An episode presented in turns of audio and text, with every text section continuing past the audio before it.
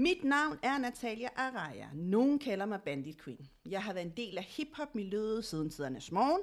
Jeg er koreograf, danser, eventmager, formidler, kulturkonsulent, foredragsholder og aktivist. Udover alle de kasketter, jeg har som menneske, så er jeg også feminist. Jeg har altid set en lighed mellem hiphopkulturen og feminisme. Er jeg alene om den tanke? Det håber jeg, mine gæster vil være med til at afkræfte. Velkommen til Natpotten. Og i dag har vi en særlig gæst med. Det siger jeg tit, når jeg indleder det her podcast. Og det er noget at gøre med, jeg bliver altid så glad og ivrig, når jeg får gæster på den. Så alle mine gæster, de er særlige. Øhm, men det der er med dig, det er lidt det her med, at det, du er en af dem, jeg kalder eksperter. Og det er noget at gøre med, at jeg som regel øh, inviterer mænd til potten, fordi så snakker vi om feminisme og ligheden og alle de der ting. Men når det gælder ekspertise, så er det kvinder, jeg øh, inviterer. Og jeg siger det på den her måde nu, vi kommer også til at snakke om det på et tidspunkt. Jeg siger kvinder og mand lige nu, i forhold til den måde, man tænker på som cis-kvinde. Men det kommer vi til at forklare igen. Jeg har forklaret det mange gange i de her potter, men vi kommer til at forklare det en gang til på et tidspunkt. Værsgo. Tak for invitationen. Jeg hedder Maja Kalke Lorentzen, og øh, ja, jeg er jo en af de der eksperter. Det er sådan en titel, jeg har det lidt spøjs med selv, for den bliver, den bliver klistret på mange mennesker i medierne, uden at øh, det nødvendigvis er rigtigt. Men jeg er i hvert fald en, der ved rigtig meget om, øh, om digital kultur. Jeg øh, er med i et kooperativ, der hedder Cybernauterne, som jeg selv har været med til at starte, hvor vi researcher internetkultur, forskellige subkulturer, generelle fænomener inden for sociale medier, øh, tech og sådan moderne information. Så øh, arbejder vi også med det, vi kalder digital sikkerhed og selvforsvar, fordi at der er rigtig mange mennesker, der oplever, at de bliver chikaneret, eller stalket, eller hacket.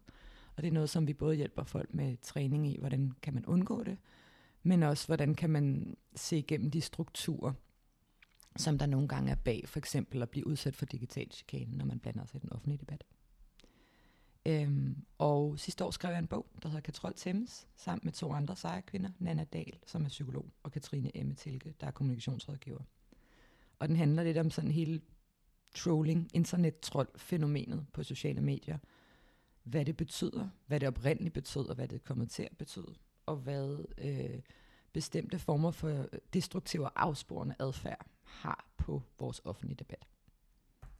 Yes. Og jeg har faktisk lige været til et, øhm, en workshop på øh, øh, Folkelig Universitet, Folkelig Universitetet med, med en af dem, du har skrevet bog med. Mm. Og det handlede om digital, altså dannelse og alle de der ting. Og det var ret spændende.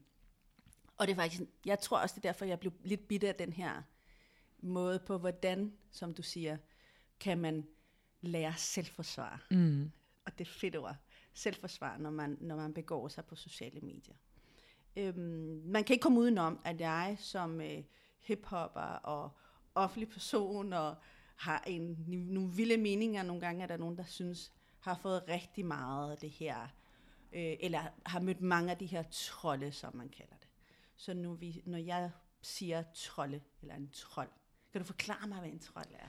Jamen altså, hvis du kigger på Wikipedia, så står der, at det er en, øh, en person, der poster provokerende eller sådan uh, inflammatory, tror jeg, de kalder det på engelsk. Så det ved jeg ikke, hvad man vil oversætte. Altså mm. Altså sådan noget, der får ting til at blusse op. Blusse op, ja, ja. Øh, Hæve sig, eller øh, noget, der hæver. Ja, som, præcis. Som, altså sådan nej. noget, der... Øh, hvis, hvis for eksempel, at øh, du har et øh, feministforum, og jeg så går ind og skriver sådan, øh, feminister lugter af prut, lav mig en sandwich så er jeg tydeligvis en troll, fordi det er jo klart, at den kommentar, den er så tydelig for at provokere. Ja. Øh, et konkret eksempel er, at vi holdt et, øh, et, et gaming-event under en festival, der hedder Talktown, som er en, en festival for feminisme og ligestilling. Mm-hmm. Og så var det sådan feministisk gaming night, hvor vi spiller nogle bestemte spil, og vi, vi prøver at lave en positiv kultur øh, om, omkring det at game, fordi at at der, der tit bliver sådan, øh, der kan være en, en meget negativ kultur omkring kvindelige gamere, men mm. der kan også være noget med, hvordan man tager imod nye og håner hinanden og sådan noget. Så vi skulle ligesom spille nogle bestemte spil, og så var der en anden teenage der skrev sådan, må mænd godt være med? Og så var vi sådan, ja, selvfølgelig må de det. Alle må være med.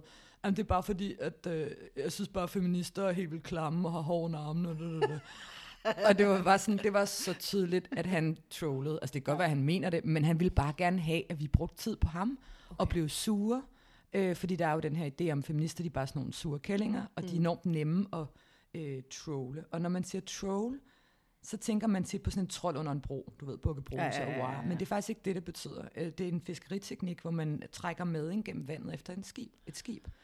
Og det er jo lige præcis det, han gør, ham her, teenage-drengen. Han smider noget mading ud. Ad, feminister, klamme og dumme. Kvinder skal tilbage til kødgryderne.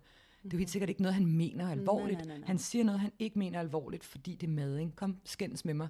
Øh, bliv sur. Wow. Hister op. Brug din tid på mig ha, ha, ha, prøv at se, jeg trigger de her latterlige feminister. Ah, var det sjovt. Og så får han ligesom internetpoint hos sin hjemmedrenge, fordi han er mm. super god til at få folk til at hisse sig op og tage mm. noget alvorligt, som han ikke mener alvorligt. Det, der så skete med ham her konkret, var, at jeg lavede et meme, øh, som hed, øh, der, der, jeg ved ikke, hvor meget jeg behøver at forklare om, om memes. Det, det går jeg ud fra, at de fleste, de fleste kender. Ved, ja, ja. Men, men der er et, et meme-type, der hedder en starter pack starter pack meme. Så for ja. eksempel hip-hop starter pack, det vil være sådan en, der gerne vil være hip-hop, og det, så, så skal du have nogle baggy jeans og en hue, mm. og det ved jeg ikke, hvad skal man mere have? Måske en Alice t-shirt og en joint. Altså det, det, starter pack er jo folk, der tror, mm. at de mm. ved noget om en kultur, Helt og prøver at klæde sig ud som det. Ja, ja. Og så gør man ligesom nogle karikerede ting for, for at ligne, at man er et eller andet. Ja, ja, ja. Og jeg lavede så et edgy teenager starter pack, hvor det var sådan, øh, hvad hedder det, øh, en, en, lille, en, en lille dreng, der sad foran en computer og så glad ud, og så var der sådan en Google-søgning, der stod, hvor, står, hvor sidder klitoris, og, og sådan nogle ting. og så slettede han sin kommentar og forsvandt. Okay. Fordi der var jo ligesom ikke bid. Nej. Altså det var ret tydeligt på det meme, ja. vi vidste godt, hvad han ville. Ja.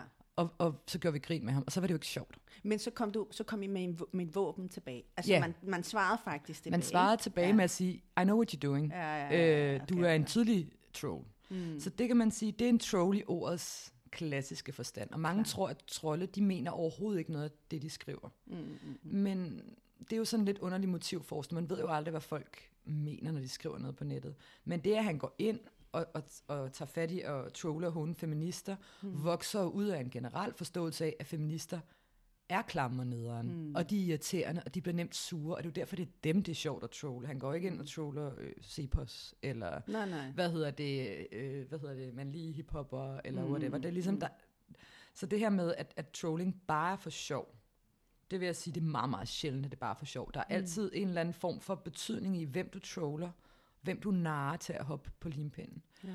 Og derudover så vores pointe i bogen er også, at folk har også begyndt at bruge det her begreb meget bredere, og derfor er vi nødt til at forstå det bredere. Mm. For eksempel har vi, snakker vi om russiske troldefabrikke i forbindelse med valget i USA, hvor der decideret er det, man kalder øh, sådan påvirkningsagentur. Det vil sige mm. nogen, der bliver betalt for at sidde og påvirke folk på sociale medier, dele bestemte typer memes, dele bestemte typer misinformation. Det findes mm. også i Vietnam. Jeg talte med en vietnamesisk kvinde, jeg mødte, som sidder og researcher de her troldefabrikker, som den vietnamesiske regering indrømmer at have. De ansætter wow. eks-militærfolk til at sidde og sprede misinformation og chikanere. Nej, hvor sindssygt. Dem taler man også om som trolls. Ja. Og der kan man jo ikke længere sige, at de bare sådan, det er bare for at pisse folk ah, ah. af.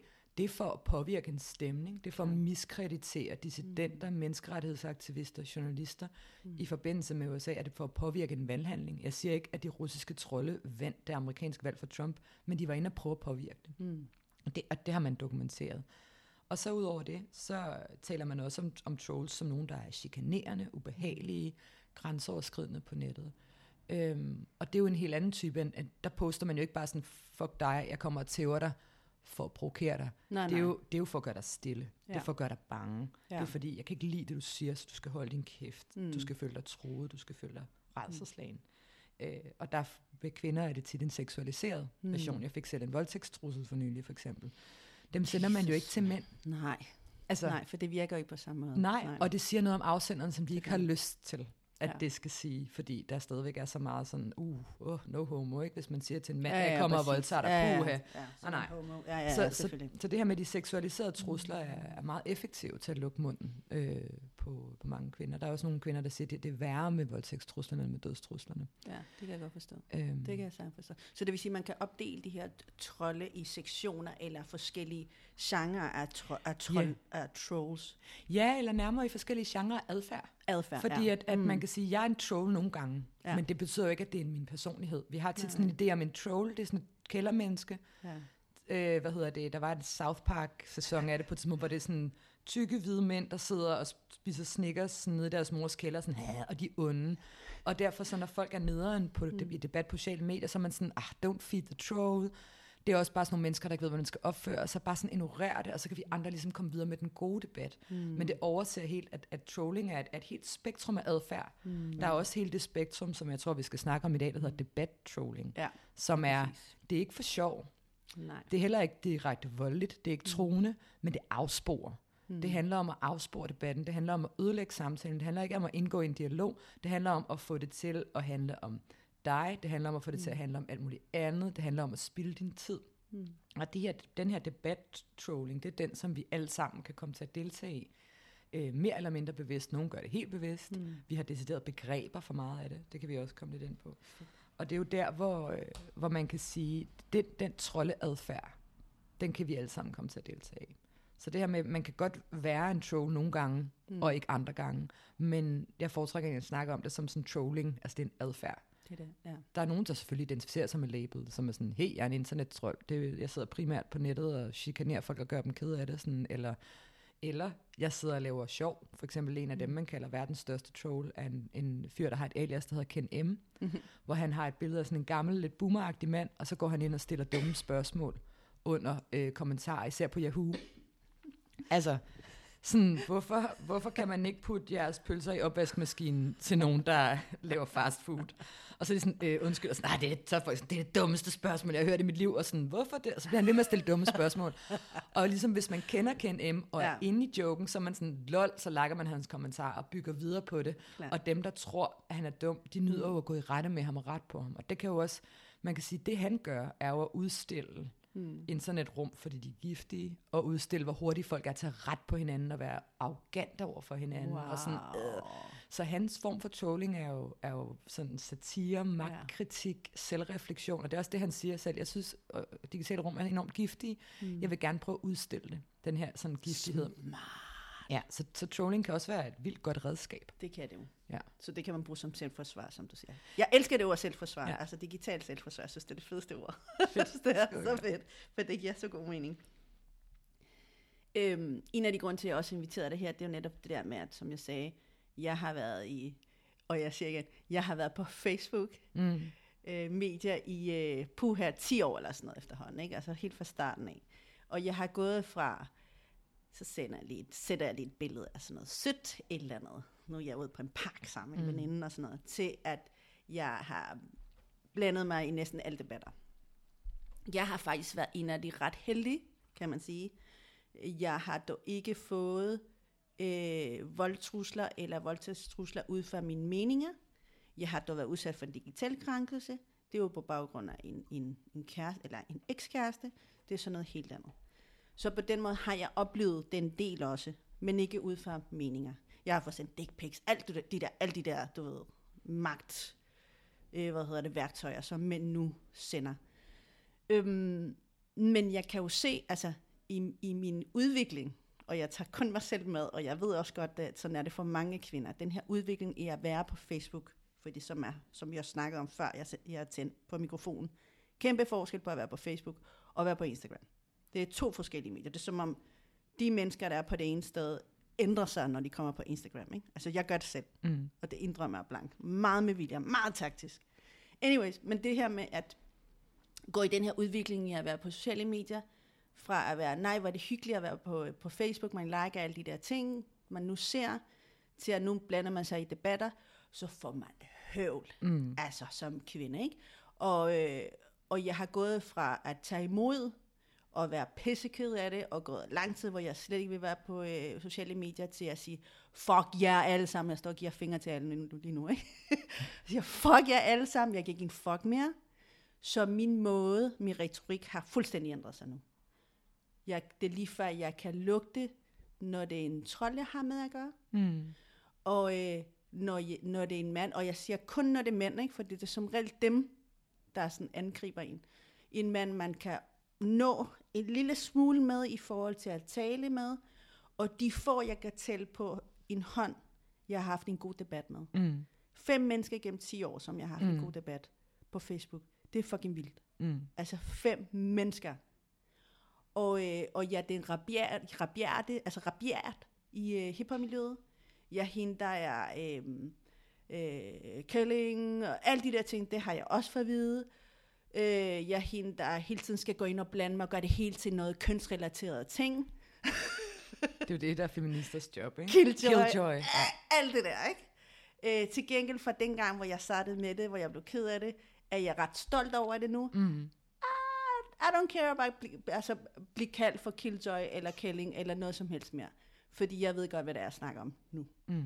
Men, men netop den her udvikling, som jeg bruger ligesom at, at uh, gøre en, uh, et billede ud af. Ikke? Øhm, jeg ved, der er rigtig mange kvinder, rigtig mange, og det har jeg fået at vide rigtig mange gange, der ikke tør blande sig. Mm. Altså på nogen måder, fordi netop som jeg siger, man går fra at få høvl, man bliver ked af det, det påvirker en Mhm. fuldstændig psykisk også, det gør det, til at nogen siger fra, kan ikke mere, de holder sig fuldstændig langt væk fra Facebook, eller sådan en, som jeg har gjort, hvilket også tager rigtig meget, for der er nogle dage, hvor jeg slet ikke er på Facebook, for ligesom at nu lader jeg op, Ja. øhm, og kommer tilbage. Lidt selvforsvarsagtigt. øhm, og, kan være, og kan være på den igen og sige, hvor er de henne, de her trolls? Jeg finder jer. Ja. Ja. ikke?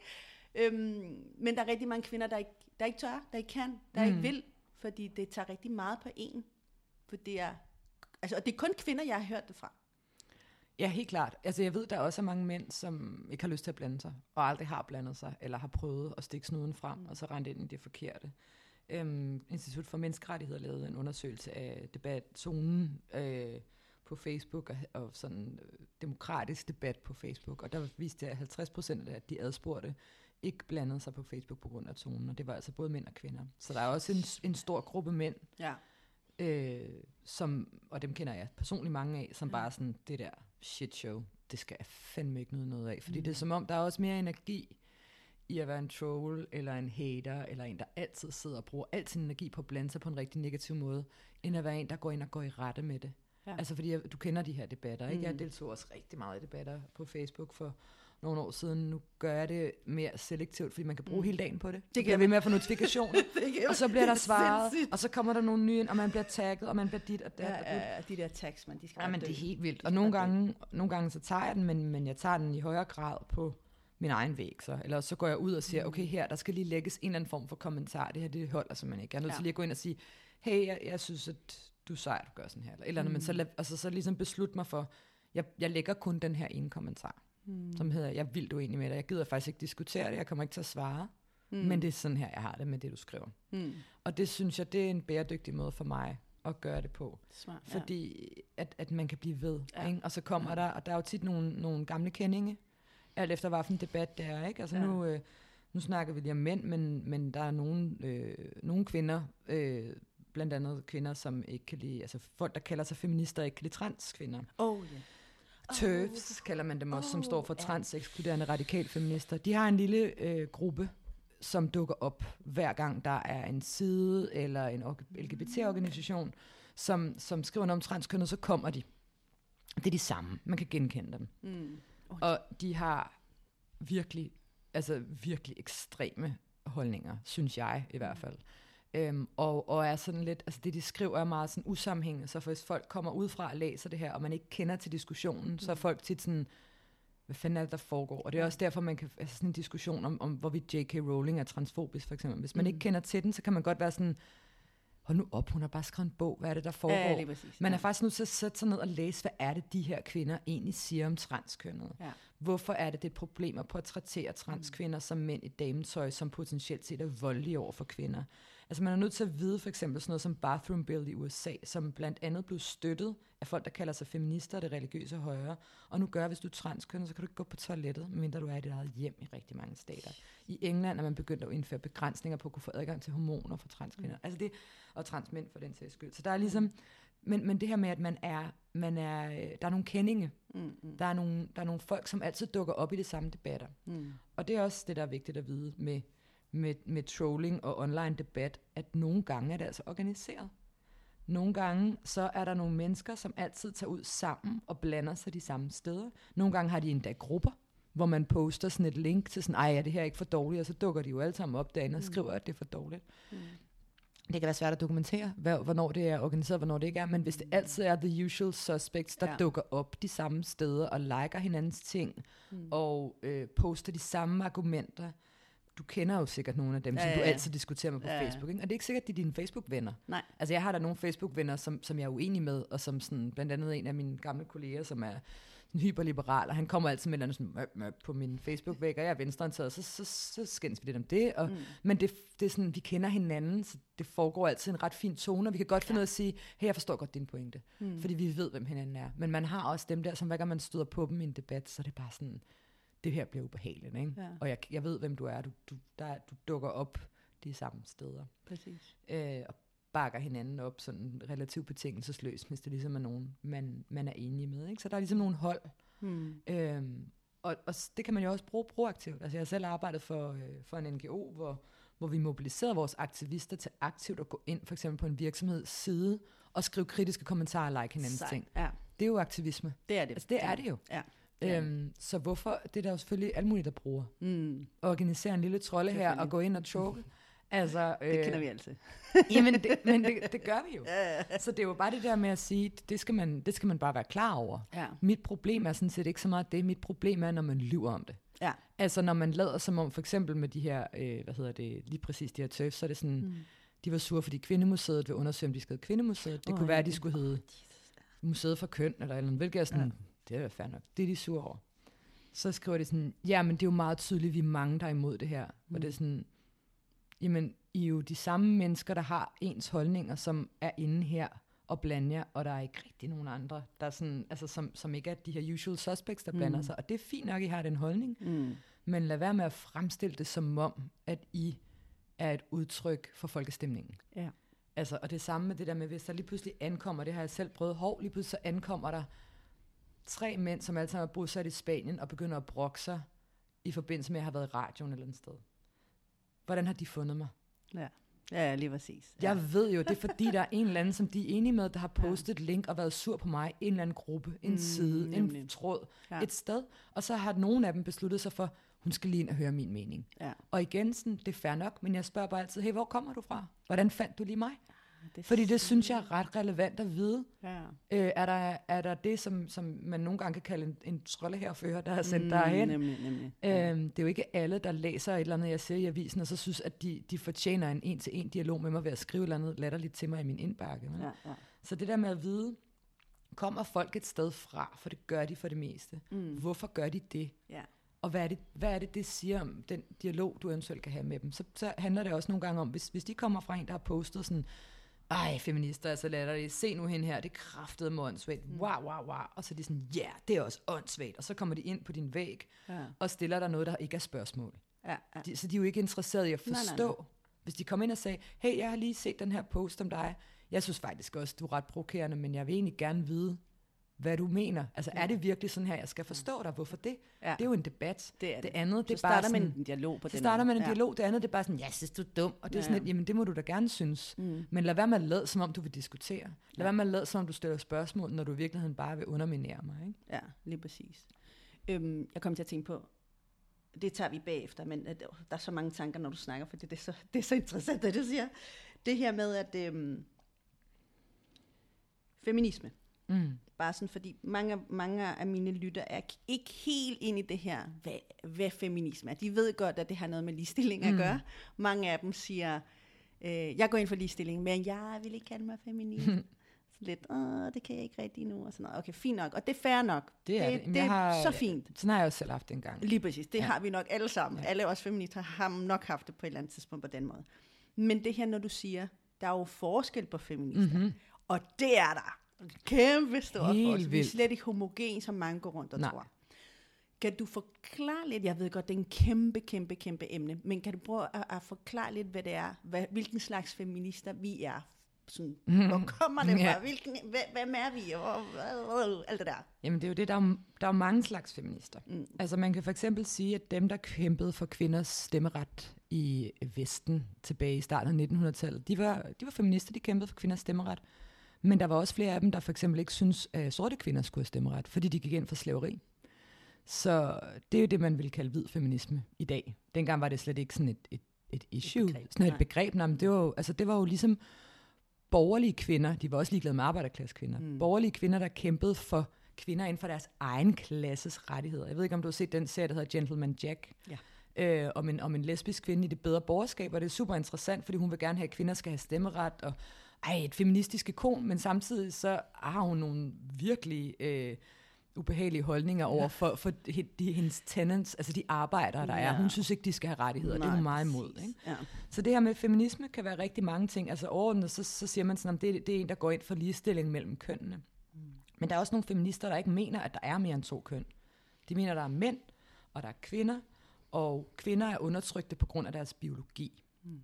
Og de mener også, at mænd og kvinder har bestemte sådan iboende træk. Altså kvinder har mere en tendens til det ene, mere en tendens til det andet. Og mænd har nogle tendenser om, altså sådan til nogle ting, og ikke til nogle andre. Altså de, de, de, de tror på, at biologien påvirker vores køn rigtig meget. Mm-hmm. Øh, det er nogle interessante, altså det er især dem med sådan anden, anden bølge feminister, som, som meget kæmpede i 70'erne, og hvad hedder det, meget kæmpede for altså ligestilling på, øh, på arbejdsmarkedet, og mere ligestilling i hjemmet, og vi står virkelig på skuldrene af de her kvinder på rigtig mange måder, men de har det så lidt svært med de nyere generationer af feminister, som i højere grad er begyndt at stille spørgsmålstegn ved, jamen hvad er det med de her kønskasser? Mm. Er der virkelig kun to køn? Altså det viser videnskaben sådan, der er ret mange variationer. Ja. Når du så spørger, nej, der er kun mænd og kvinder, men så spørger folk, hvad er en kvinde? Altså, hvad vil du sige, hvad er en kvinde? Okay, nej, men det er nogen, der har et, et X, to X-kromosomer, og en livmor, og en vagina, og bryster, og ser ud som, og opfører sig som. Så er det sådan, jamen, der er bare rigtig mange variationer. Der er også nogen, der har, hvad hedder det, XXY-kromosomer. Mm. Der er også nogen, der er født med flere øh, slags genitaler. Der er nogen, der skifter øh, køn og, hvad hedder det, og, og ligner det, man vil forstå med en kvinde. Altså det her med, det, det, er, nogle, det er nogle meget mindre firkantede kategorier, ja. end det vi tror. Øh, så tredje og fjerde bølge af feminismen kigger også meget mere på, hvad er det for nogle normer, vi lægger ned over kønnene, og hvordan kan vi bryde med dem, hvordan kan vi altså gøre os mere frie. Og derfor så er vi tit op og skændes Ja. mellem anden og tredje bølge, og jeg er helt klart tredje eller fjerde. Jeg har ikke helt forstået ordentligt. øh, Fjerde Fjerde, nej, men sådan, når forskellen mellem tredje og fjerde bølge ja, ja. ideologisk, er Ja. jeg ikke sikker på forskellen, så står man fjerde bølge handler i høj grad også som den måde, vi organiserer os og networker på, på grund af digitale medier og sådan noget. Ja. Men, men hvad hedder det? Men anden og tredje bølge er tit op at skændes, blandt andet på grund af, at vi ikke længere kun er interesseret i at kalde det kvindekamp.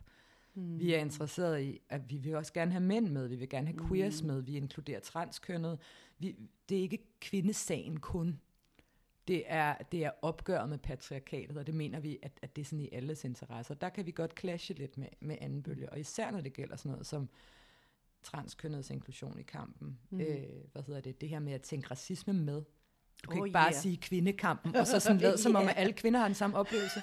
Det er sådan nogle, og det kan man, så- der kan man tale om det, man kalder sådan liberal feminister. Ikke? Mm. De vil gerne have kvinder ind på direktionsgangene.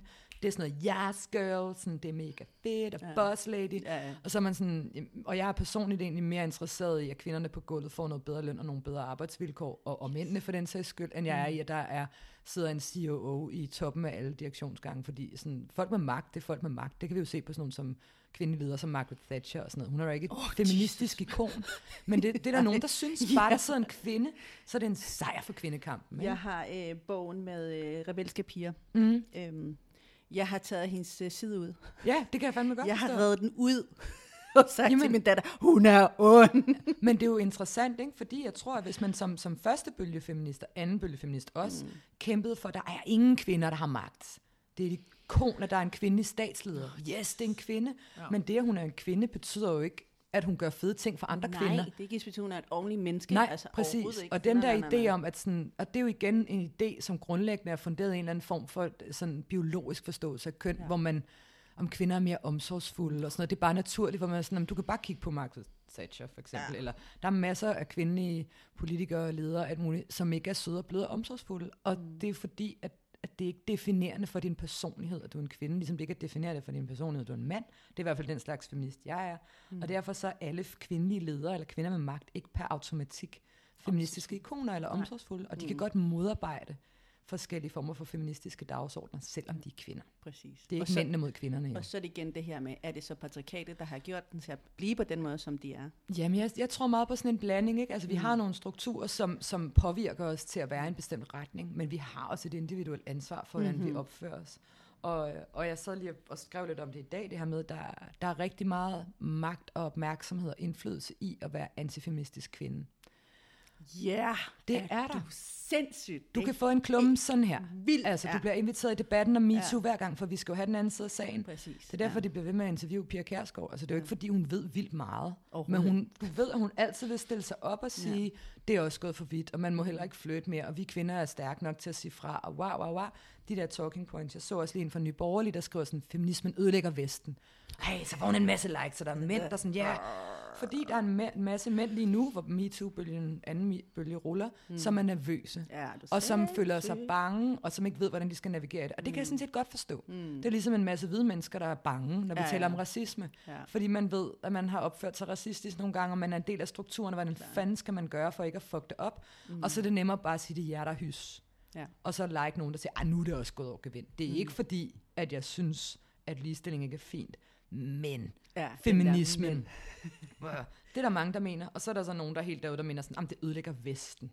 Altså, Vesten bliver ødelagt af feminisme, ikke? Ja, ja. Og det er, det er en position, som du kan høste enormt meget opmærksomhed på, mm. og som du kan høste rigtig meget popularitet på, og især hvis du som kvinde har den, fordi så viser du ligesom antifeministerne, så er der også kvinder, der er enige. Gode, de gode kvinder. ja. De er enige Ja. i, at feministerne er for meget. Ja, pygmy syndrome. Ja. Ja. Fedt, at du lige, fedt lige, at du lige sådan understreger det her forskel, der er på feminisme, mm. fordi det er jo også noget, det gør du selvfølgelig også. Men jeg møder det ret tit i, i hiphop-miljøet, det mm. her med sådan, barberer du dig så under armen? Altså helt det der, oh my god, jeg er så træt af det. Hvor sådan, Men det er hvad- ret vildt, ikke? Og det er jo er sjovt, det, det, det går ud på? Altså er feminisme går ud på, at man bare ikke, altså er det det, er det, det der er feminisme, at man ikke barberer sig under Men det, er sjove, det sjove er jo, fordi nu er jeg selv kommet på femilejren nogle år. Det var en Ja. ret fed måde at holde ferie på, efter Nej, at blive skilt, fordi der børn er meget velkomne Ja, og sådan noget. Og der, øh, den bølge, anden bølge, det der med at tage på kvindelejre, mm. smide behoven, mm. få hårene og armene, drop make-up'en, det var jo et enormt oprør i 70'erne. Ja. Fordi der var sådan nogle forventninger til, at hvis du skulle være en ordentlig kvinde, så gik du klædt sådan der. Hippiebevægelsen gjorde det også meget. Fri, mm. altså fri din krop, fri dig for de der snærende bånd. Mm. Men det er jo ikke længere et oprør, og det er også en ting, som, som anden og tredje bølge feminister skændes rigtig meget om. Mm. Altså jeg har set os blive anklaget for, at jeg har organiseret noget, der hedder Slutwalk i mange år, hvor vi blev, Åh oh, ja, det er rigtigt, Ja. det kan jeg godt huske, ja. altså, hvor vi Jeg blev ved ikke- anklaget for at seksualisere os selv for det mandlige blik, Ja. ja. og vi gjorde dit og datten, Ja, fordi for sikkert. det der med Slutwalk er, at man klæder sig slutty på, for ligesom mm. at forklare, jamen voldtægt og overgreb har faktisk ikke noget at gøre med, hvordan jeg, har, jeg går klædt. Nej. Det har noget at gøre med, at den, der begår dem, ikke kan finde ud af, at jeg har sagt nej. Præcis. Øh, eller ikke kan finde ud af at få et ja, faktisk. Ja, ja, ja. Men, men, øh, men der er der mange ældre feminister, som bliver ekstremt provokeret også. De bliver også provokeret, når Beyoncé siger, at hun er feminist, fordi Ja. hun står i undertøj, og hun seksualiserer jo sig selv. Ja, ja. Det var fordi, for dem var det et oprør at smide alt det der. Mm. Så de synes, det er ekstremt frustrerende at se unge kvinder, øh, hvad hedder det, bruge make-up, filtre, øh, iscenesætte sig selv. Øh, der var en, der var til et event forleden, som spurgte, hvorfor bruger I lyserød? Det er jo sådan en lille pigefarve, sådan en ældre feminist. Du kan ikke lide, altså når man sådan lyserød, sådan, hvorfor, hvorfor, hvorfor gør jeg selv piget? Fordi for dem var det et oprør at smide Ja, det. Tag den der powerkvinde-identitet på sig. Mm. Vær maskulin, og det siger mm. jeg i, I i godsøjne, ikke? ja. Altså, men sådan kort hår, mm. sweater på, øh, løst tøj, mm. smidet, altså sådan ikke bruge femininiteten, være fri for den, for den opleves som, som snærende. Mm. Og derfor har det for nogen feminister senere været et, et, et oprør at kunne tage den tilbage og sige, Ja. jeg må altså godt kunne gå i en nedringet trøje og rød læbestift og høje hæle og stadigvæk være feminist. Og det er noget, som feminister skændes ekstremt meget om indad til. Så når folk kalder os sådan, "Åh, feminister er dumme, så er jeg sådan, hvad for nogle af dem? Jamen altså, hvad for nogle af dem? for nogle af Er det, er det de her hvide kvinder, som kæmpede for stemmeret, men ikke synes sorte kvinder skulle have den? Er det sådan, er det godt. altså, er det sådan en lean-in feminist, som CEO'en af Facebook, som mener, at kvinder bare skal arbejde lidt hårdere, så kan de godt få en lederstilling ligesom hende, som har en hjemmegående mand? Eller sådan, Ja, ja. er, det, er, det, er det hende her med, hvad hedder det, med otte børn, der arbejder nede på Gulland Fabrik? Altså, hvad, hvad, er det, hvad er det for nogle feminister, som du synes er dumme, fordi de er ret uenige? Præcis. Er det dem her, der, der bruger al deres feministiske aktivisme på bare at ekskludere transkvinder, og nærmest har glemt, at der er andre mærkesager? Ikke? Mm. Dem, er jeg, dem synes jeg også er nederen. Ja. Så det der med, jeg tror ikke, de ved, hvor meget vi skændes. Nej, øh, det tror jeg ikke. Nej, det tror jeg slet ikke. Det Så tror jeg slet ikke. Og, og, og måske er det meget godt, de ved det. Ja, men på den anden side, det kan måske give lidt nuancer. Altså, det er jo lidt Det er som at sige sådan, det ved jeg ikke, venstrefløjen. Det er sådan, øh, ja, Ja, hvad for hvem- Ja, lige præcis. eller ja. højrefløjen for den sags skyld. Ja. Der er også rigtig mange forskellige typer mennesker på Det er højrefløjen, ikke? Det er der. Der er, der er nogen, der er, er helt vildt ekstreme og antidemokrater, mm. og så er der nogen, der er kulturkonservative, eller sådan det der med sådan at tale om det som en stor paraply, mm. altså, det, er jo, det er jo bare sådan lidt, lidt dovent, kan man Det sige. er det. Ja, 100 procent. Jeg tænker tit omkring det her med, det har man også inde i hiphop-miljøet, ikke sådan noget for at finde lighederne. Øh, man har jo det, det old school, altså alle de old schooler, der sådan tænker på, åh, dengang jeg, øh, jeg gik på Thomas Beheil, og vi mødtes alle sammen, og det her, der var fællesskab, og alle Mm, kendte hinanden. ja. Og det var bare lykken. Ja. Og jeg kan godt huske, hvordan det var dengang. Ikke? Altså, jeg boede i Torstengård og skulle helt til København for at prøve at gå ind, fordi jeg ikke var medlem. Ikke? Mm. Og kom sammen med alle mine, mine, mine gutter, som, fordi jeg selvfølgelig kun, kun gik sammen med drenge. Øh, og ikke kunne få lov til at komme ind, fordi vi var for højrystede, eller et eller andet. Og så lavede man ballade et andet sted i stedet for. Ikke? Og, men der var heller ikke plads til os. Mm. Jeg kan huske, at der var nogle, øhm, nogle breakers fra Tostrup, som var super gode, og folk var skide bange for dem.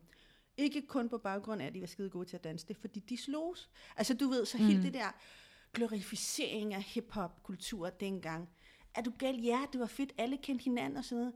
Men altså, der var jo flest hvide drenge fra forstederne, ikke? Jo. Vi havde vores eget hip-hop i, på Vestegnen, sådan det sted, hvor de ved, ikke kunne komme ind, agtigt, ikke? Så det der med, at jamen, det var så mangfoldigt, ja, nogen kunne få lov til at komme ind, men hvis der er noget hiphop har været i meget, meget lang tid, så var det så ekskluderende, altså helt vildt. Nu er det åbent for alle. Nu er det jo så mainstream. Der er både brun rap, der er hvid rap, der er, det er lige før, der er nazistisk rap, det har der også været, det er bare ikke en del af hiphop-kulturen, men du ved, den har åbnet sig. Så på den måde kan man sammenligne det rigtig meget med feminisme. Mm. Fordi når man tænker på en hiphopper i dag, 2020, så er der alle mulige slags hiphopper, ikke? Altså nogen, jeg går ikke i hiphop-tøj mere. Det gjorde jeg mange år. Så længe jeg, en, så lignede jeg en mand. Mm. Altså fordi jeg var jo, jeg skulle være ligesom gutterne for at blive taget seriøst.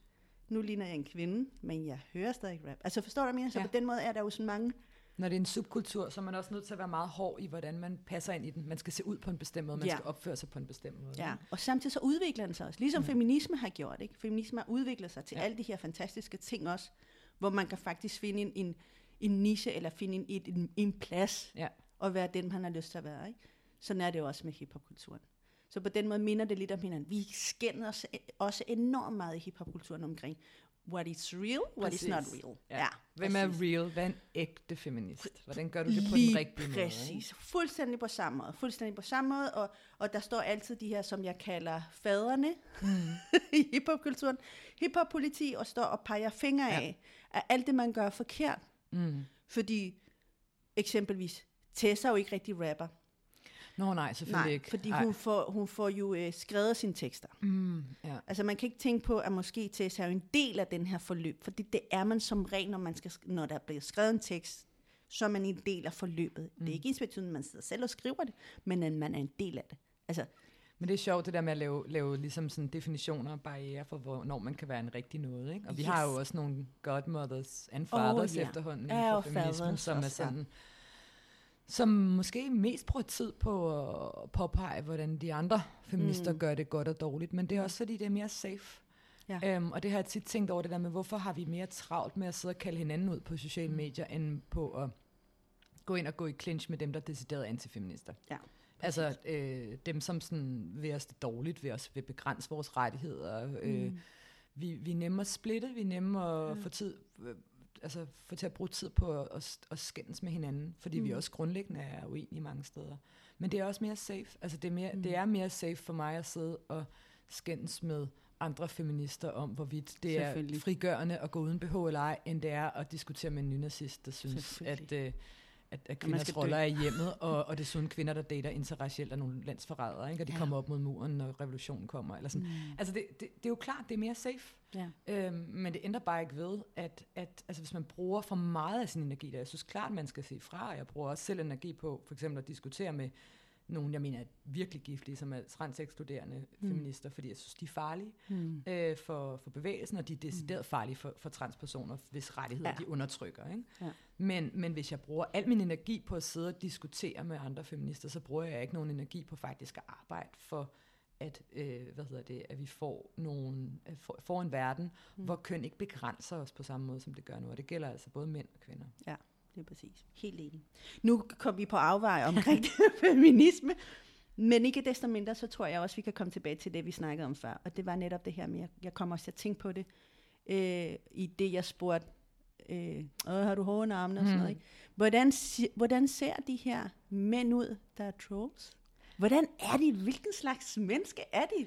Det kommer jo meget ind på, hvilken type troll vi taler mm. om. Altså, der er både ham her teenage-drengen, ikke? Ja. som synes, det er skide sjovt. Og han har måske set nogle edgy, mm. øh, hvad hedder det, det man vil kalde en edgelord inden for sådan øh, digital kultur. Ikke? Altså mm. en, der er god til at gå til kanten, og god til at provokere, og god til at tage, lave takedown. Så det er sådan lidt ligesom, hvis du tager sådan noget skolegårdsmobning eller øh, battle rap, og så ja. tager det online, og så tager du og hænger folk ud ved at være sådan, sige sjove, grænseoverskridende ting om dem, eller poste grænseoverskridende vidigheder, sådan ting, som normalt vil blive betragtet som politisk ukorrekt. Læreren ville stille dig ud for det i klasseværelset. Mm. Dead baby jokes, Hitler jokes, øh, women are property jokes, sådan nogle ting, som du godt ved, det er ikke i orden at have de holdninger, men det er skide sjovt at gøre grin med det er især sjovt, hvis der er nogen, der bliver sur over det. Så er du, ja. en, så er du en edgelord, ikke? Mm-hmm. Ham her, teenage-drengen, han har set nogle edgelord-folk, han prøver at gøre det efter selv. Okay. Det gik ikke så godt. Altså Nej. lidt i det her eksempel, jeg nævnte i mm. starten, mm. hvor, han, hvor han prøver at, at bede os til at diskutere, hvad siger feminister er klamme og hårde armen og,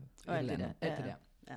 Men, men en troll kan jo også være, hvad hedder det, en, der bare virkelig er, øh, hvad hedder det, er sådan lidt i effekt over, at han er rigtig sur over, eller du siger. Hmm. Hmm. Og, øh, og så kan han slet ikke sådan reflektere over, hvordan han indgår i en hmm. samtale med dig. Hmm. Han kan ikke reflektere over, at det faktisk ikke er en samtale. At, at det, det, det, der foregår, er, er, er sådan digitale, sådan verbale angreb, basically. Hmm. Det, er ikke, det, er ikke en, det er ikke en fed meningsudveksling, men det er så provokerende, det du skriver, at, at det er okay, at man opfører sig sådan her. Ja. Det kan også være, at det er en, der har et ideologisk formål. Altså, Klar, det kan være en, der, der mener, at øh, altså, du skal holde din kæft. Hmm. Så derfor så går man måske ind og er rigtig ubehagelig, eller man samler nogle venner til sådan at altså, overfalde dig i kommentarsporet, hmm. hver gang du kommer ind og siger noget. Eller man sender dig nogle anonyme trusler. Hmm. Øhm, fordi så enten så lader du være med at sige sådan noget igen, eller også så bruger du rigtig meget af din tid på de der trusler i stedet for på at gå ud og have en dialog med folk, der rent faktisk ja. er interesseret i det, du siger. Og interesseret, der mener jeg ikke enig. Mm-hmm. Man må gerne være uenig, man må gerne kritisere feminister, man må også gerne gå ind i et kommentarspor og sige sådan, hey, jeg synes virkelig, det er en mærkelig analyse, det der, jeg forstår den ikke. Men det, når vi går fra, fra det, og så til, at det er sådan, du ved, holdangreb. Ikke? Der mm. kommer lige pludselig 20 mennesker, der har helt de samme holdninger, og de liker hinandens ting, mm. og ha, ha, ha, og de nedgør det og sådan noget. Så det er jo ikke rigtig altså, så er det ikke en samtale, der er nogen, der får særlig meget ud af, over at de måske får en magtfølelse, og det er lidt fedt. Ja. Så det her med, hvem, det er jo igen, når trolling er en adfærd, så er det en adfærd, rigtig mange mennesker kan have. Og derfor så kan det være mange, der kan være mange grunde bagved. Altså i bogen, der snakker vi om, at der ligesom er fire hovedmotivationer for at trolle. Mm-hmm. Der kan være, at det er sådan øh, politisk, ideologisk. Altså du mener, du gør, du gør noget godt ja. ved at gå ind og blande dig. Mm-hmm. Øhm, jeg tror blandt andet, vi har et eksempel med i bogen, hvor der er en, en kvinde, der bliver... Øh, der, bliver, der er nogle, en masse veganer, der går i rette med hende, fordi hun poster en æggebakke øh, af det ikke økologiske æg, for det første, mm-hmm. men også, hvorfor hun ikke veganer. Hun kalder sig feminist, hvorfor hun så ikke også veganer? Fordi okay. hun støtter jo voldtægt og, øh, af, af ja. køer, ikke? Mm. Øhm, hvor man tænker sådan, okay, det er meget, meget afsporende det der, og sådan, også lidt vildt. At, altså, der er jo nogen, der kalder det slaveri at holde ja, ja. dyr, ikke? Det er det. Og tænker sådan, og det, det ved jeg, der er mange sorte aktivister, der virkelig ikke bryder sig om, og det kan mm. jeg godt mm. forstå. Det er meget mm-hmm. enig i. Altså man kan godt forklare problemet yeah. med factory farming, uden at sige, at det er det samme som ja, det transatlantiske slavehandel. Ja. Øh, jeg synes, det er en rigtig fucked up algoritme på ja, rigtig mange måder. Øhm, men, men, men de er så optændt af deres formål med mm. sådan veganismen, at, at det er ikke noget, man kan reflektere over. Mm. Så er der, hvad kan man sige, sadistiske grunde. Man mm. synes, det er sjovt at se andre folk have det nederen. Man synes, det er mm. fedt at trolle af den ene. Altså det er sådan, at, at man synes, det er fedt at gøre folk bange, gøre folk kede af det, mm. deltage i sådan, ah ja, sådan. Altså man, man synes, det er sjovt at se folk få det rigtig nederen af ens adfærd. Okay. Så kan der være, man kan sige, egoistiske grunde, som, altså, som, som handler om sådan øhm, egen vinding. Altså man får noget ud af det. Man får mm. social status. Ja. Øhm, man kan få noget professionelt ud af det. Altså at være... Øh, være sådan en debattype, som, får, som høster rigtig mange likes, og som folk synes er fed, og som man følger på sociale medier, fordi man øh, laver nogle gode call-outs, eller man er god til at rive folk rundt i debatten, og sige mm. det, som det er, og sådan noget.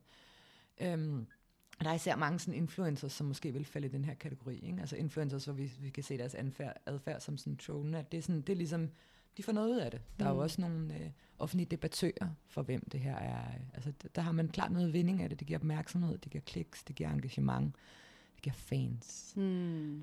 Øhm, og så er der den sidste, som, som vi kalder sådan tankeløshed eller medløberi. Altså, mm. du ved, når man ser en masse gøre noget, og så virker det som sådan, det ting, vi gør. Men man glemmer at stille spørgsmålstegn ved gruppedynamikkerne, eller magtstrukturerne, eller mm. konteksten, og så, så deltager man bare. Man skriver også lige det her, eller man liker en masse de her kommentarer, eller man går ind og siger sådan noget, kæft en dum kylling, og så hvis folk bagefter skriver sådan, øh, hvorfor skrev du det? Jamen det, det ved jeg sgu ikke lige. Eller sådan, det, jeg lod mig rive med.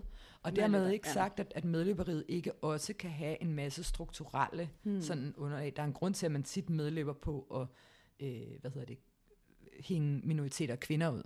Fordi mm. det er nogle grupper, der i forvejen øh, har strukturen i samfundet mod sig. Mm. Der er nogle bestemte grupper, man, øh, hvad hedder det, digitale kampagner især går ud over.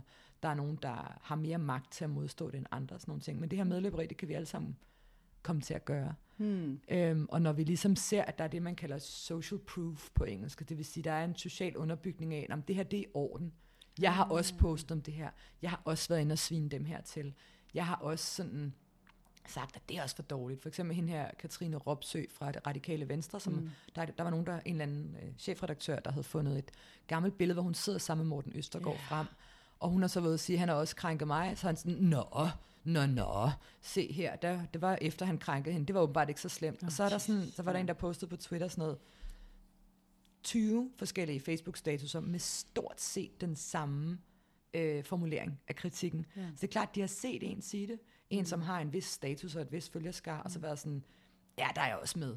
Og så begynder det måske efterhånden, som den bliver reproduceret, mm. at være knap så meget en intention, og mere sådan en, jeg er enig, så jeg gør det også lige, men jeg tænker ikke rigtig over, mm. hvad det egentlig er, der er med. Og det er tit sådan, når, når der sker en shitstorm, for eksempel, mm. så begynder folk at holde op med at tænke over, hvorfor de deltager i at shitstorm nogen, og også selv, hvornår det begynder måske, okay, den her privatperson, som godt nok jeg har sagt noget dumt, men måske nu har de fået 100.000 svarbesked, nu skulle vi måske lade være. Eller sådan, det er måske lidt ude af proportioner med, hvad, hvad der rent faktisk er sket, eller mm. de har måske ikke brug for, at du også lige deltager, fordi de er trods alt bare en, en person med en Twitter-konto, som har sagt noget dumt. Eller mm. sådan, det, det er måske, nu skulle man måske skrue ned, nu skulle man måske stoppe, men der, der løber vi med på et eller andet tidspunkt. Så det kan også være en, en bevæggrund. Um, men, men hvad der ellers er sådan, at, at demografi bag, altså det kan jo, som, som jeg sagde, det kan jo være alle mulige typer ja. mennesker, ja. der troller.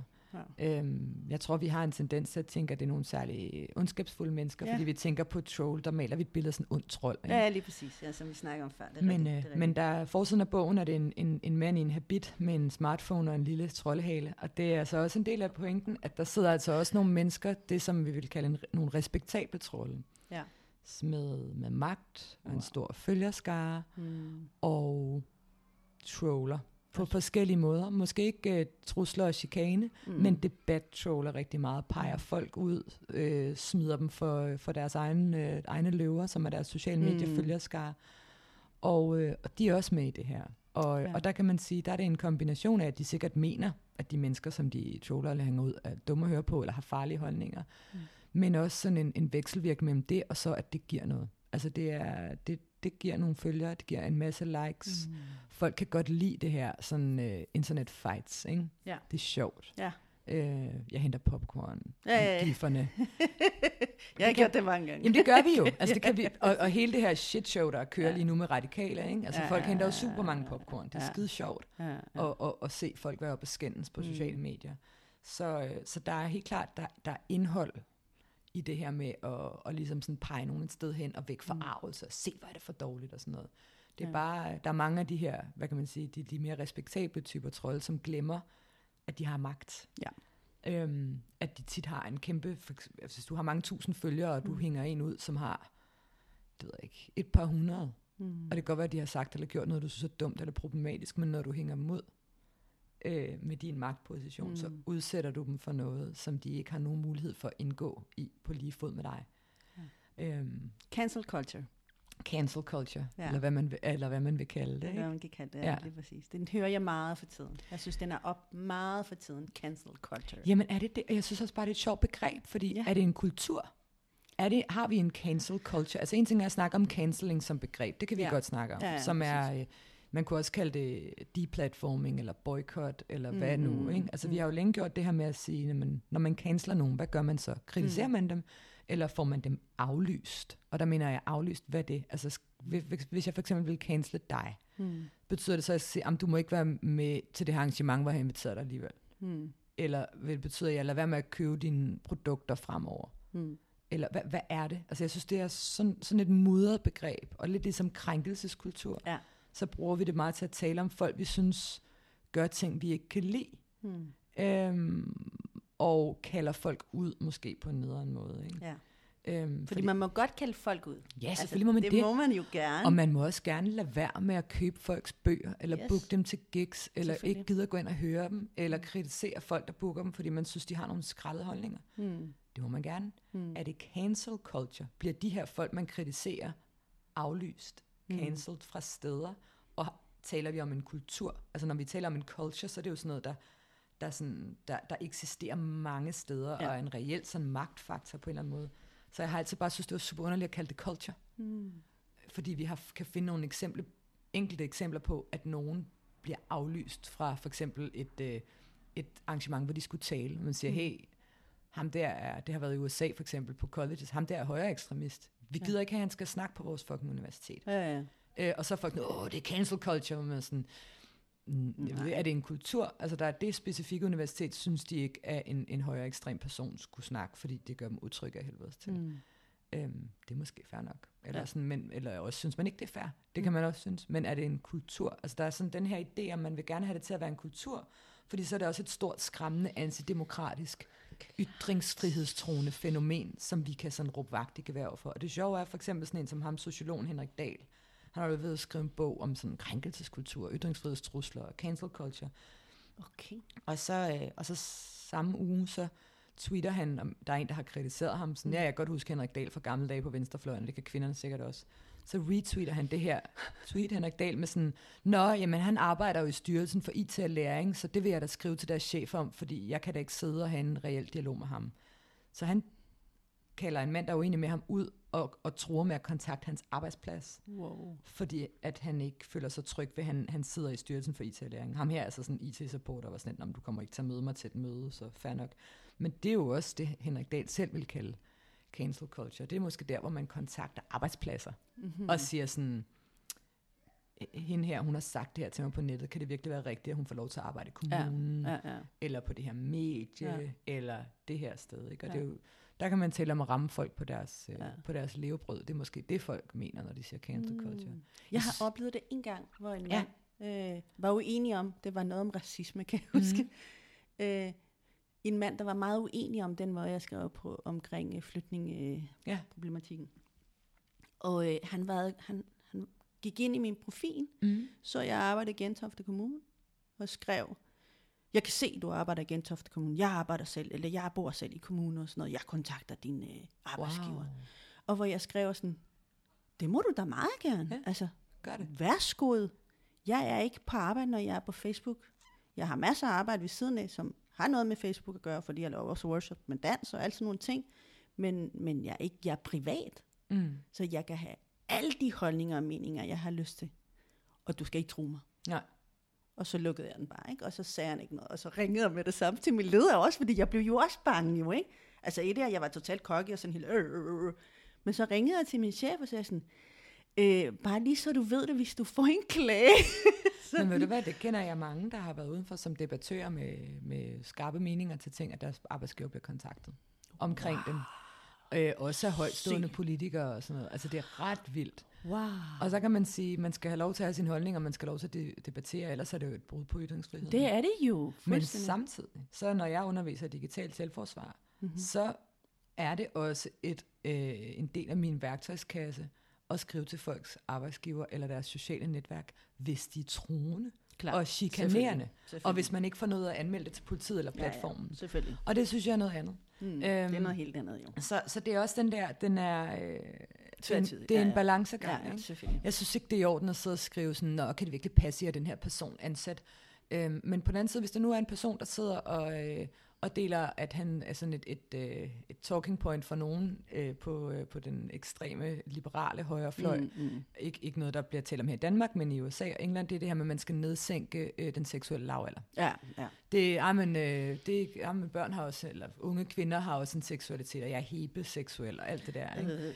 Jamen, det er super klamt. Hvad nu, hvis jeg finder ud af, en person, der sidder og snakker om det, arbejder med børn og unge? Ja, ja, lige præcis. Så der vil jeg måske ja, ja, ja, synes, at det er et bekymringstegn, som jeg faktisk har et ansvar for at anmelde.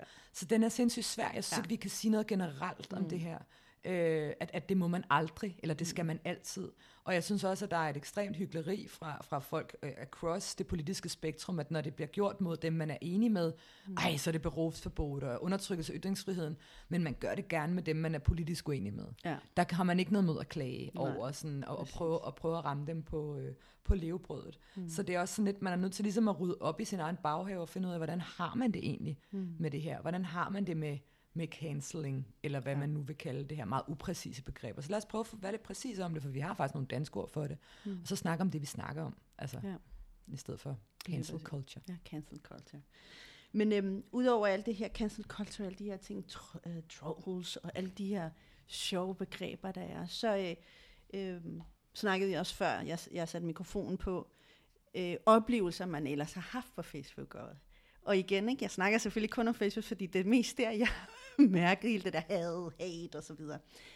Jeg viste dig lige før, før vi startede, øh, en statusopdatering, hvor der var et billede, og øh, som jeg også har fortalt, som jeg fortalte tidligere, det her med, hvordan, øh, nu siger jeg ikke at blive angrebet, fordi det er jeg jo skide ligeglad med, men det her med, hvordan der bliver talt til mig, Hmm. når jeg øh, begår mig på sociale medier. Og det her billede handlede om en sådan, ha ha ha, hvor sjov, hvis man får lavet plastikoperationer, så kommer man til at se sådan ud. Og så var der Mm. mm. et photoshoppet billede af en kvinde, der var meget rynket med store læber og sådan helt, og lignede sådan et eller andet monster, ikke? Og hvor jeg skrev sådan, æve, hvor er det bare ærgerligt, fordi det er jo totalt at shame nogen, som har valgt netop at få lavet plastikoperationer. Fordi det er jo, altså, man ejer jo selv sin krop. Ja, Så må man selv Ja. bestemme, hvordan den, den skal gøres og ikke gøres, hvis man heller ikke har lyst til det. Så kommer shitstormen. mm. Mænd, som ikke har kvindekrop, som ikke betegner sig som kvinder. Push. Cis hvide mænd. Og vi kommer også til at forklare, hvad cis hvide mænd er også. Shitstorm på en eller anden Facebook-opdatering. Det er ikke første gang, jeg oplever det. Det kommer nok ikke til at være sidste gang. Men som regel er det øhm, altid noget med ligestilling, noget med køn, noget med kvinde-issues. Mm. Hvad tænkte du, da du så det her? Jeg tænkte, det er så meget bekendt ud. Ja. Ja, altså det første, jeg tænkte var, at, at, øh, at de var i hvert fald, de forstod ikke, hvad du sagde. Mm. Og de synes, du ødelagde en god stemning. Hvorfor må man ikke grine af det her? Og så blev det meget hurtigt til sådan en... Altså også nogen, der bruger argumentet sådan, "Jamen, det er jo bare øh, oplysning til borgerne om, hvordan tingene er. Hvorfor er du sur over det? Sådan, "Jamen, jeg, vi troede, jeg troede, det var en joke, vi kiggede på. Eller sådan. Mm. Altså du ødelægger den gode stemning. Det er noget, som rigtig mange synes er sjovt. Mm. Alle skriver haha og lol og tagger hinanden, og du kommer som den første ind med en kritisk kommentar. Og når folk bliver sure over det, så er det for det meste, fordi du træder på et eller andet, der er lidt ømt. Ja. Hvis, hvis det bare var sådan, du var det der the odd not job, som havde et problem med det her, alle andre synes, det er sjovt, så kunne man måske være sådan, Nå ja, okay, hvad er det, hun siger? Mm. Men de går ind, og de går faktisk i en virkelig lang diskussion med dig. Ikke? Der er rigtig, rigtig mange kommentarer i den Mm. der tråd. Um, de synes, du er en, en killjoy. Altså, Mm. Og der bliver også talt sådan ret hårdt og ret øh, nedladende til dig. Altså sådan, der, hvis, hvis man sad i et rum, så ville de rulle øjnene, ikke? Ja. Oh, og vende sig helt væk fra dig og kigge på hinanden og være sådan, nej, hun er virkelig dum. Og man liker hinandens kommentarer og sådan noget. Altså, det er ligesom tydeligt, at du ødelægger den gode stemning. Og, øh, og man går til dig. Altså, mm. det, er ikke sådan, det er ikke at prøve at forstå, hvad det er, du siger.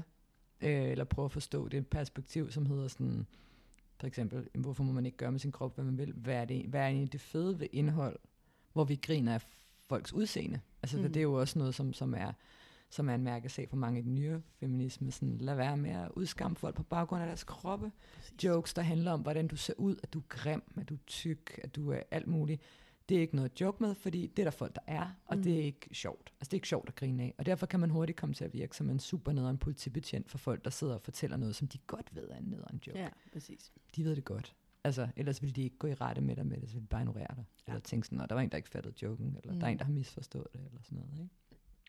Ikke? Øhm, og det er især typisk, at sådan nogle reaktioner kommer meget. Du siger selv, at når det handler om køn, når det handler om ligestilling, når det handler om kvinders kroppe, og ting, man siger om kvinders kroppe, måske som mand, som man aldrig har lært at stille kritisk spørgsmålstegn ved. Mm.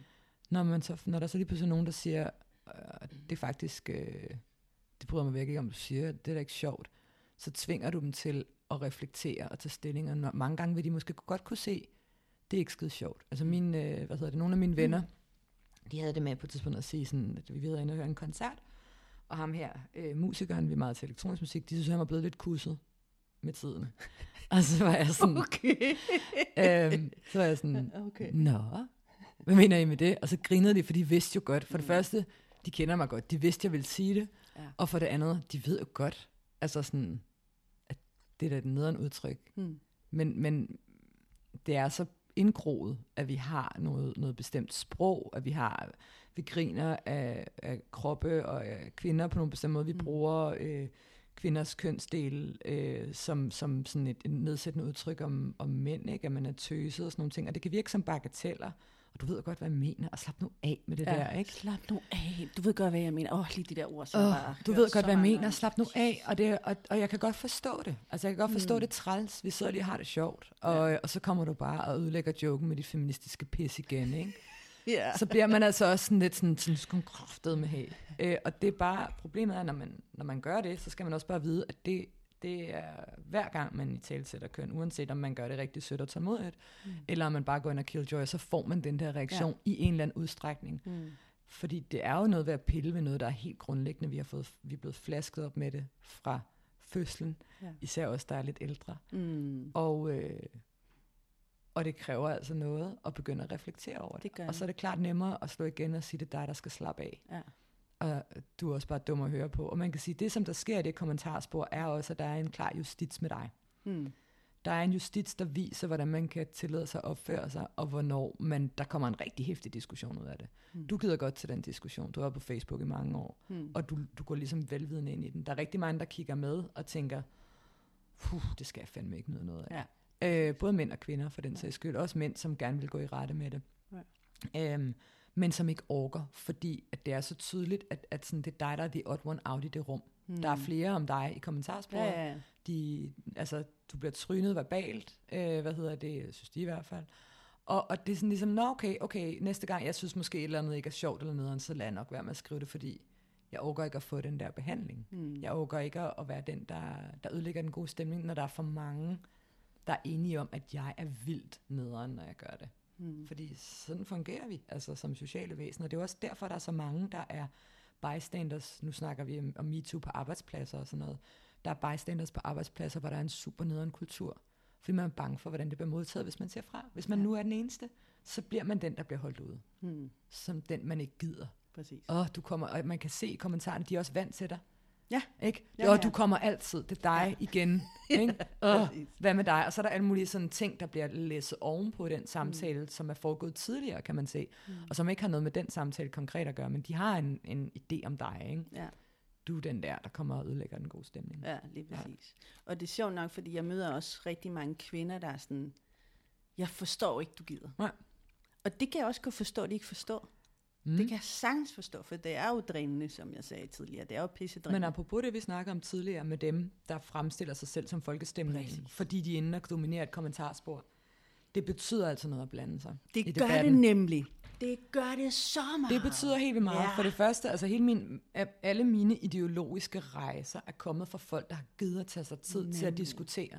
For man diskuterer ikke kun med dem, som svarer en. Mm-mm. Man diskuterer for et publikum på sociale medier. Lige præcis. Der er nogen, der sidder og kigger med. Nemlig det er for det der. første, så er der nogle minoritetspersoner, der sidder og kigger med, om du tager dem i forsvar. Ja. Når de gør det, når Ja. ja. du ikke gør det. Ja. Altså for eksempel folk, der er ved at springe ud. Hvor mange øh, går i rette med det homofobiske eller transfobiske lort? Lige er det præcis. ingen?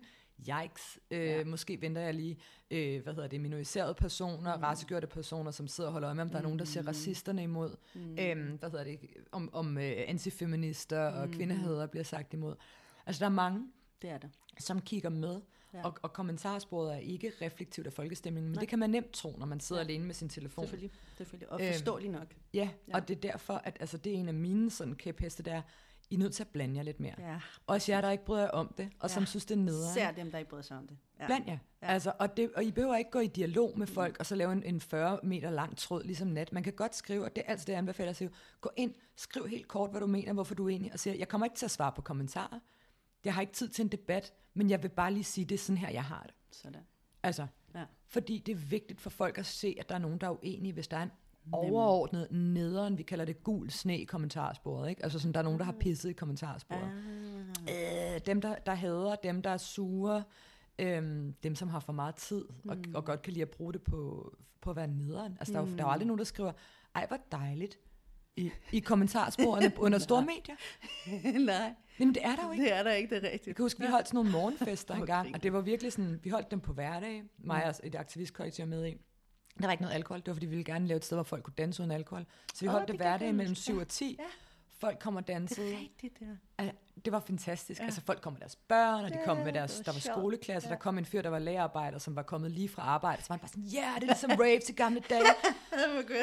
Så var et tv-hold ude for DR, hvor der bare står sådan, folk står og danser og har det for fedt, og det er sådan, eller sådan, ja, det er enten, der var nogen, der var på vej hjem fra arbejde, mm. nogen på vej videre, nogen, der var studerende. Og så alle kommentarerne er sådan noget sådan, hvorfor får de så ikke et arbejde og klipper deres hår? Det er typisk københavner. Hvor man tænker, wow, du skal virkelig gøre dig umage Ja. for at finde lorten frem i den her historie. Men det er jo fordi folk, der ser det mm. og tænker, ej hvor dejligt, de laver bare et hjerte, og så er de videre. Ja. Dem, der rent faktisk gider sådan skrive kommentarer, altså det er jo, det er jo rigtig ofte folk, der lige skal af med et eller andet lort. Ikke? ja, Og det kræver altså en kulturændring. Det gør At man bliver lidt bedre til at skrive, hvor fedt, eller et eller andet. Ja, altså, nemlig, ja, ja. take over, tag det tilbage, ja, Ja, det der kommentarspor. Husk at skrive, når du synes, nogen er seje, hvis de står frem. Du må ikke skrive mere. Nej. Hey, jeg synes, du er sej. Jeg er ked af, at du får lort i kommentarsporet. Ja. Eller fed pointe. Like, like de positive kommentarer. Ja. De der ting. Og især hvis du ser folk blive øh, angrebet og få lort i hovedet, så bare sige, hey, jeg synes, hun er fed. Eller Ja. jeg, jeg synes, han, er, han har ret. Man behøver ikke gå ind i en, en øh, vild lang debat. Man kan ignorere folk, der sidder og skriver pis til en. Det skal man faktisk sådan, man skal beslutte sig for, hvor længe man gider bruge på det. Hvis du kun gider bruge den kommentar, så kan du godt skrive, jeg kommer ikke til at diskutere det her nærmere. Hmm. Sådan er det bare, men det her, det er det min holdning. Sådan. Ja. Præcis. Og jeg synes, det er rigtig fedt. Altså, min, min, min største, hvad kan man sige, øh, mod eller lyst til at blive ved, det har været faktisk min inbox. Mm. Når jeg har været inde og kommenteret på Ekstrabladet og Mm. whatever. Altså, jeg har været kommenteret rigtig Ja. mange steder, ikke? Hvor der kommer kvinder på min inbox Ja. og skriver, tak. Ja. Det er sådan helt, altså det kan redde hele min dag, og det, er ikke, og det er ikke derfor, jeg gør det. Men det hjælper netop til, at man tænker, okay, Så ved man, der er nogen. okay, Så ved der man, der er nogen, lyttet. der er... Ja, præcis. og det er de rigtige mennesker, der lytter. Og det kommer rigtig tit, det der med, jeg, jeg tør ikke, og det har der jo også været i forbindelse med mange af de her MeToo-sager, hvis man går ind og Så forsvarer det. Folk sådan, jeg har oplevet det her, jeg har oplevet Præcis. det her, jeg har oplevet det her, men de tør jo ikke Nej, deltage. jeg kommenterer, jeg, jeg, eller jeg snakker rigtig meget og skriver rigtig meget om vold og digital krænkelser. Mm. Rigtig, rigtig meget. Jeg er også ambassadør for Dansk Kvindesamfund omkring det og så videre. Så jeg tør godt at mm. gøre det, og jeg har fået redskaber også til at kunne gøre det. Men, og igen, så er det tit det her på min inbox, ikke? så kommer der bare Mm. kvinder, der skriver. Jeg håber, jeg en dag når dertil. Mm. Og så bliver jeg sådan helt ked af det, ikke? Men alligevel sådan, yes! Det er det, det handler om. Ja. Så igen, du har helt ret i det der, man skal jo bare blive ved, selvom det er røvnøgler nogle gange. Ja, og det er også der, apropos det, vi snakker om, det her med faktisk at være organiseret. Mm. Altså, man kan jo også have så en lille, en lille gruppe folk, hvor man ligesom sådan, okay, jeg blander mig i den her kommentar nu, eller den her debat nu, jeg kunne godt bruge lidt opbakning. Om ikke andet, så bare moralsk opbakning, som siger sådan, det er godt, du gør det. Mm. Altså, Ja. jeg går lige ind og smider en, en opbakkende kommentar, eller går i rette med noget, eller et eller andet. Det her Mm. med at have en øh, Laura, som øh, jeg havde firma med tidligere, vi snakker om digitale basisgrupper. Mm. Er en digital basisgruppe. Og det gælder altså også både sådan, jeg har set noget, der er ubehageligt, eller jeg er virkelig øh, frustreret over den her diskussion, hvad skal jeg gøre, eller hjælp, der er nogen, der chikanerer mig, eller altså, men det her med at have nogen, som kan bakke en op Ja. øh, og give en god råd, og Ja, som ja. kan dele kattememesmagen, når det bliver for nederen. ja, For det er også vigtigt at have Ja, nogle gode memes. vigtigt. Ja, ja. Altså, jeg har en, en virkelig aktiv memegruppe, og det er, det er klart min, øh, min redning Ja, ja, ja. rigtig, rigtig meget af tiden. Ja. Det er at få sjove ting Lige ind præcis. hver dag. Ja, Ja. lige præcis. Jeg har en datter på 8 år, som øh, hun havde en veninde på besøg her sidste uge. Mm. Eller sidste uge igen, var det vist. Og hun er så sød. Jeg elsker hendes veninde. Hun er simpelthen så sød. Fordi, og jeg har sagt til hende en dag, så bliver du journalist. Mm. Fordi hun ved bare, hvor alle børn er. Altså kommer man ind og henter min datter, så ved hun, Camilla, hun er derovre. Ja. Hun er sammen med den og den. Og, det, det, det, og du skal gå den vej for at finde. Ja. Altså hun ved alt. Og samtidig med det, så ved hun også, hvor lærerne er. Hvad, mm. de, hvad lærerne har lavet. Altså alt. Så jeg har sagt tit til hende, du bliver journalist en dag. Husk det. Ja. Og husk mig på det. og jeg har sagt det til dig. Du bliver den vildeste journalist. Anyway, så øhm, havde hun, var hun på besøg, og så snakkede de om det her med, at de, øhm, de nogle gange bliver holdt udenfor. Ja. Og så sidder vi og snakker sådan. Så jeg som forælder prøver at snakke sådan, ja, men ved I hvad, piger? Det I skal gøre, det er, når der er nogen, der siger, at I ikke kan være med i lejen, så kalder man på hinanden. Ja. Fordi nogle gange kan det være svært at være alene mm. og sige, jo, jeg skal være med. Ja. Fordi den her lejr er for alle. Der er ikke nogen, der skal blive Nej. ekskluderet. Så prøvede jeg at lade være med at bruge ekskluderet, men bruge et andet ord. Men så kalder man på hinanden. Mm. Så føler man sig lidt stærkere. Ja. Så det vil sige, min datter, Mella, når du føler, at du bliver, du bliver taget væk fra lejen, så kalder du bare på din veninde ja. højt, så hun kan høre dig rigtig højt. Så kalder I hende på hinanden rigtig højt, når I føler, at I kan være med i lejen. Ja. Nå, okay, så var de helt sådan, da de skulle i skole dagen efter, sådan helt på. Så nu var de bare sammen omkring det her. Ikke? Og det var sjovt at se det her med, at jeg kan ikke huske, at jeg fik det at vide som lille. Mm-mm. Altså, jeg skulle æde med mig klare mig selv Ja. i Tostugård, ikke? The ghetto, altså alene pige. Øh, men det tror jeg også, som du siger, det er bare vigtigt, at man, man, er, man er flere omkring de her ting Helt vildt. Det er helt vildt. Det er vigtigt at have nogen, man kan snakke med, og der kan bakke en op. Præcis. Og også nogen, der tør gå ud offentligt nogle Ja. gange. Og det er det, altså en ting er folk, der gider støtte ind i kulissen, men nogle gange er folk altså også nødt til at stikke sådan noget lidt mere frem. Ja, lige præcis. Vigtigt, og det betyder nu, Ja. vi er flere ude. Ja. Folk tør lidt mere nu. Ja, ja, ja. lige præcis. 2020, vi tør godt. Ja. Jeg har et spørgsmål til dig. Vi har været det hele igennem, og det vil være tid. Det er, det er et spørgsmål fra en af øh, følgerne, som siger, at hvordan skal vi opdrage vores børn til, hvordan opdrager vi vores børn bedst til at begå sig online? Mm, oh, det er et stort spørgsmål. Ja, det er. Altså jeg vil sige, øh, jeg ventede rigtig længe med at give mit barn en mobiltelefon. Og det er sådan set ikke fordi, at, at, at det er noget, som jeg nødvendigvis siger, det skal alle. Men han har, han, han har det rigtig svært med at have et device i hånden, som kan sjove ting hele tiden. Så mm. Vil han bare sådan helt... Uh. Ja. Men til gengæld, så har jeg været rigtig meget på internettet sammen med ham. Mm. Øhm, jeg snakker med ham om, hvad for nogle YouTube-kanaler han ser. Vi snakker om, hvad for nogle kigger på, når han spiller computerspil. Spillede Minecraft sammen med ham. Øh, han er meget glad for memes, for eksempel nu han er 11, og vi ser tit de memes, han ser, og så snakker vi også om indholdet af dem. Øhm, så det er jo selvfølgelig noget med sådan, altså jeg synes, man skal prøve at hjælpe børn med ikke at være for meget på internettet, Mhm. men man er også nødt til at gå lidt ud i det sammen med dem. Ja. Og så snakke med dem om, hvad de godt kan lide. Mm. Hvad synes du er fedt? Altså, den første TikTok-konto, han fik, det var før han havde en telefon. Det var på min telefon, og så kunne vi sidde og kigge på tingene sammen. Men så Ja. havde jeg også ligesom en snak med ham om, hvad er der for noget slags indhold på TikTok? Hvem følger du? Øhm, men det her med at gå lidt mere ind i deres verden, for det betyder også, at vi har haft nogle snakke. For eksempel øh, sad han og så nogle, nogle meme-videoer. De var jo et par sekunder helt vildt high-pitch, det der, som, som børn på hans alder synes, at, at man tænker bare, "Wow, Jesus Christ. Og så var det et med nogle billeder fra Roblox, som er et spil, Ja, han spillede Roblox, rigtig meget med på det tidspunkt. Og der har Mm. han været, det er jo måske to år siden, eller sådan noget. Han har været 8-9 år. Mm. Og så sagde jeg, gå lige tilbage. Jeg, så jeg så ikke, hvad, det, hvad der stod. Og så var det sådan nogle screen dumps fra Roblox. Folk kunne ligesom selv bygge deres egen spil. Mm. Og så var han sådan, hvad, hvad står der? Så læste jeg højt for ham, når der står, øh, der står, nu ved jeg, hvad det er, hvordan det er at være sort. Så sagde han, det er mega racistisk. Og så var jeg sådan, hvorfor det? Det er fordi, det er et spil, der hedder øh, Prison Break, hvor du skal bryde ud af fængslet. Mm. Så han, han siger jo, at sorte, altså sorte mennesker er i fængsel. Mm. Og det er, det, er jo, det er jo racisme, fordi han ved godt noget om, om USA. Og, Klar, klar.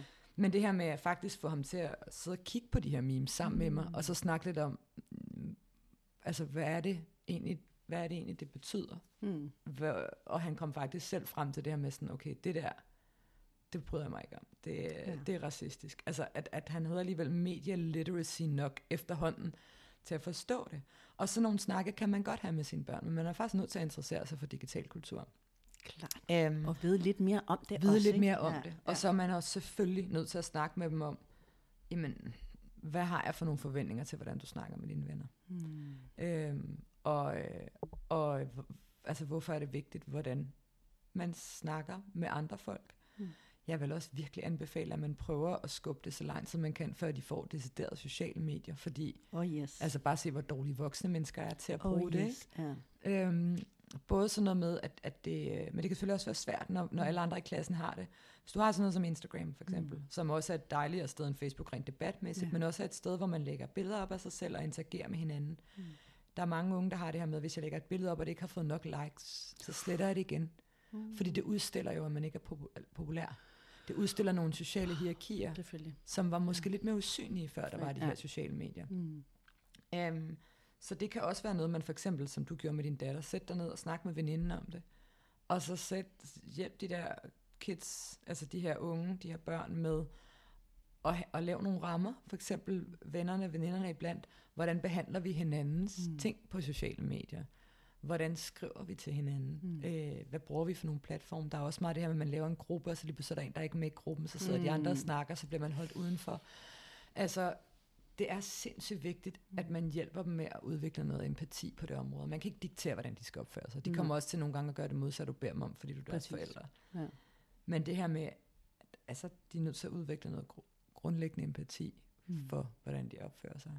Øhm, meget af det her lidt edgy, decideret mobbeindhold på sociale medier, det synes jeg godt, man kan tage en alvorlig snak med dem om, at det, altså, det skal de skulle lade være med. Og de havner mm. rigtig hurtigt. Man kan jo så vise dem nogle af de historier for de her unge, som har lagt en lidt sådan cute kyssevideo op af dem og deres kæreste, dengang de var Mm. syv, og så er blevet hængt ud af en stor YouTuber med, med flere 10.000 abonnementer, ikke? Altså, som, som synes, det er sjovt at sidde og gøre grin af små børn. Altså, det er også sådan, man kan nemt hurtigt blive hængt ud. Det kan være, at de ja. Kan relatere til andre, der har prøvet at blive hængt ud, og så prøve at være med at deltage i det lige så meget. Mm. Det handler ikke om, at de skal blive bange for at lægge ting op selv, selvom jeg synes, man skal tænke over at have en lukket konto, når man ikke er særlig gammel. Præcis. Men det handler om at tænke over, hvad man deltager i, og hvordan man opfører sig over for andre. Mm. Selvom man synes, de er latterlige øh, på nettet, så kan man måske lade være med at sådan deltage decideret og hænge dem ud og mobbe dem. Ikke? Mm. Mm. Men, men det er sindssygt svært, altså vil jeg sige, med, med børn på internettet. De kan jo rende ind i alt muligt. Så mit bedste råd er, at man er, man er nødt til at gå ind i den. Ja, som forældre. Som forældre. Ja. Du er nødt til at være med. Du er nødt til at Mm. snakke med dem om, hvad, øh, hvad hedder det, hvor de er henne, og hvordan de bruger det. Og så skal man også huske, at det helt ikke er farligt. De har Ja. også nogle fede ting, nogle kreative rum, nogle Præcis. sjove rum. Ja. Og hvis man starter samtalen der, Mm. hvad kan du godt lide? Hvordan bliver du inspireret? Mm. Øh, mig og min søn snakker ekstremt meget om, om memes og øh, hvad hedder det, forskellige former for internetfænomener. Ja. Men det gør også, at jeg ved, at han kommer og fortæller mig, hvis der er et eller andet, han har set, der lige pludselig er lidt mere nederen. Mm. Mm. Mm. Fordi jeg kender til det, og jeg, og jeg dømmer ham ikke for at være rent ind i det. Jeg kunne Mm. ikke finde på at tage hans telefon og hans internetkabel væk, fordi der er sket et eller andet, jeg vil snakke med ham om det. Vigtigt det tror jeg er rigtig værktøj. vigtigt. Ja, Ja, rigtig vigtigt. præcis. Lad være med at sige, du må bare slukke for den, og så fjern telefonen fra mm. dem, for så Mhm. kommer de ikke til dig. Nej, Du, præcis. du er nødt til at gå ind og tage det seriøst. Det er en Ja. del af deres liv, ligesom det er en del af dit Nemlig. liv. Tag det alvorligt. Ja, og især fordi det er jo noget, man ikke kan se altid. Ja. Altså det er bag en skærm. Præcis. Ja, Præcis. helt enig. Og med de øhm, visdomsord, som Mm. du er kommet med, fordi helt klart opdrag, digitale opdragelse, det var også noget, digital dannelse hedder mm. det vist, ikke? Øh, det er jo også noget, vores øhm, generation heller ikke er opdraget med. Det har vi ikke. Det Vi har ved, vi vi slet ved ikke. hvordan Vi skal give det videre til vores børn. Nej. Ja. Så det er rigtig vigtigt at gøre sig opmærksom på at lære noget. Ja. Du laver også workshops. Ja. Ja. Kan du fortælle mig, hvor man kan få fat i dig, hvis det er? øh, Jamen man altså gerne man, kan, altså, man kan enten skrive til mig på Instagram, Mhm. øh, der hedder Maja the Cyberwitch, og man kan også skrive til os på Cybernauterne, vores hjemmeside er cybernauterne.dk. Vi har også en, en Instagram-side, vi er ved at bygge op.